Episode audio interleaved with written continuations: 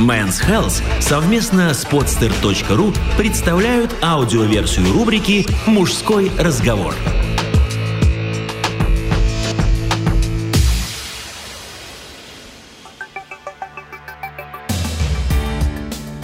Разводнение личности Чтобы сделать что-то, на что ты не способен, иногда просто нужно представить себя другим человеком. Автор Джесси Айзенберг У меня никогда не было обычного детского страха воды. Я просто смиренно ждал, что однажды она накроет меня с головой и убьет. Боязнь воды — по-научному аквафобия, обычно связана с пугающим опытом, приобретенным в реальной жизни. Маленькую девочку оставили одну в ванной, и она испугалась до смерти. Маленький мальчик так часто смотрел челюсти, что теперь закатывает истерики на пляже.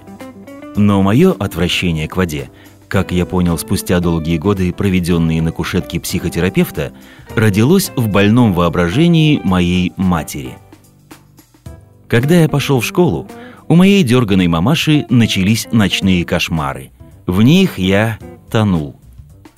И ладно бы она держала свои неврозы при себе. Так нет же, она заходила в мою комнату посреди ночи, чтобы проверить, не уплыл ли я. Когда я подскакивал от ее всхлипываний, она успокаивала. «Не волнуйся, дорогой, мне просто приснился сон. Мы были на каное, оно перевернулось, и я не смогла тебя спасти спокойной ночи. Иногда она терпела до утра, но потом все равно срывалась. Ночью мне опять был сон, бросала она невзначай, укладывая мой школьный завтрак. Я тонул? Ага, на парусной лодке. Ой, хорошего дня, дорогой. Следующим летом мы с мамой нехотя решили, что мне надо попробовать съездить в детский лагерь. Ее сны внезапно стали для меня менее абстрактными – Каждый вторник и четверг меня здесь пытались научить плавать, но ни у кого ничего не получалось. Я выполнял все, что говорили мне тренеры, поворачивал голову, чтобы сделать вдох, совершал широкий грибок вдоль оси тела и все такое. Но все равно топором шел ко дну, а по дну до лестницы, стремясь как можно скорее выбраться на сушу. Тело будто наливалось свинцом, и я ничего не мог с ним поделать. Странно, что я никогда не связывал этот свой ступор с кошмарами матери. Я просто считал, что у меня нет плавательного инстинкта. Я с грустью убедился, что после успешных 4 миллионов лет эволюция человека как вида на мне остановилась. То, что я не умел плавать, в жизни мне никак не мешало – Наверное, если бы я жил в курортном Майами или Лос-Анджелесе, это могло бы быть своего рода социальным недостатком. Пацаны бы задразнили, отец бы расстраивался, но я жил на Манхэттене. Наверное, единственном в мире острове, где окружающая вода недоступна для купания. Я не умел плавать. Ну и пусть. Несколько лет назад я вступил в юношескую христианскую ассоциацию – YMCA. Это, если кто не знает, что-то вроде вашего советского комсомола, только во всемирном масштабе. Моя подруга и ее семья уже давно состояли в YMCA, так что я, в конце концов, сдался и тоже оформил членство.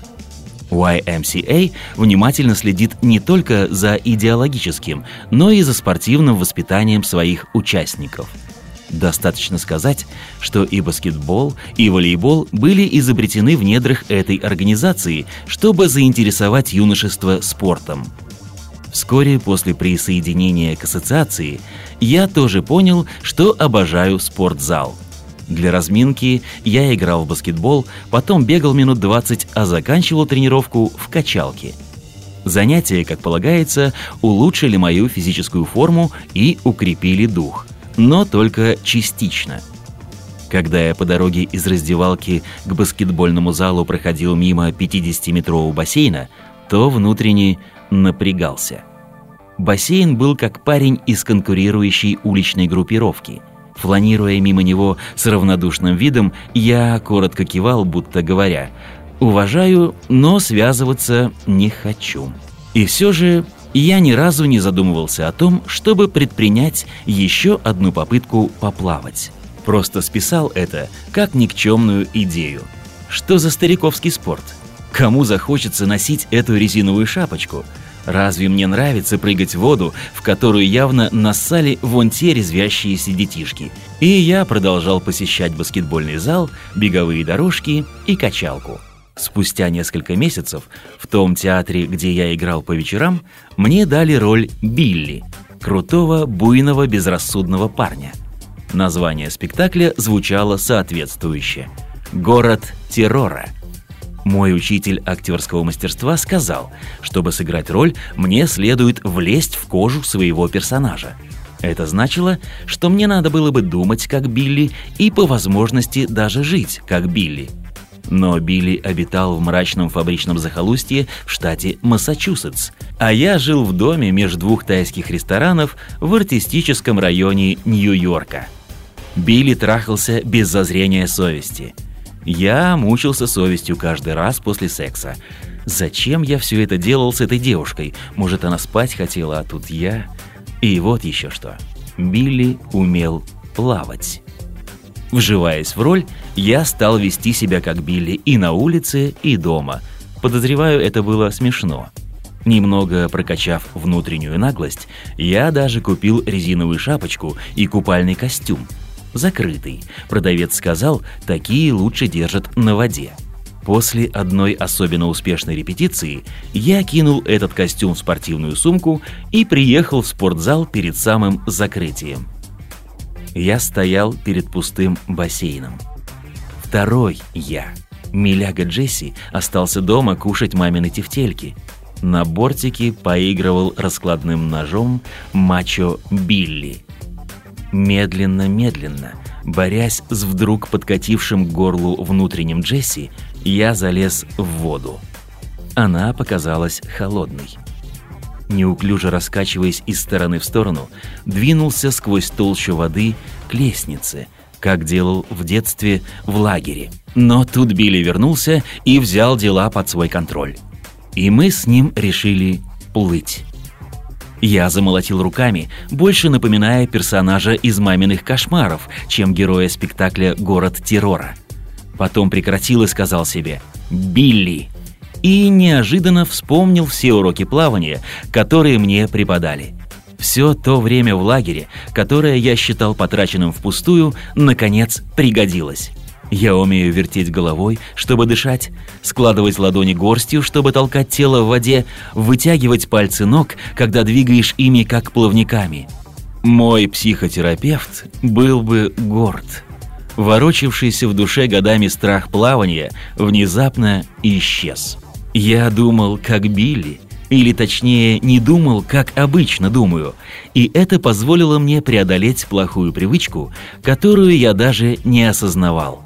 Отговаривать себя от приобретения жизненного опыта. Пусть даже всего несколько секунд, но я плыл. Билли плыл.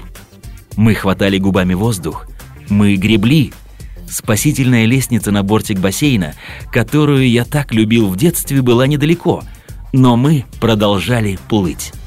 И бассейн кивнул в ответ. «Уважаю».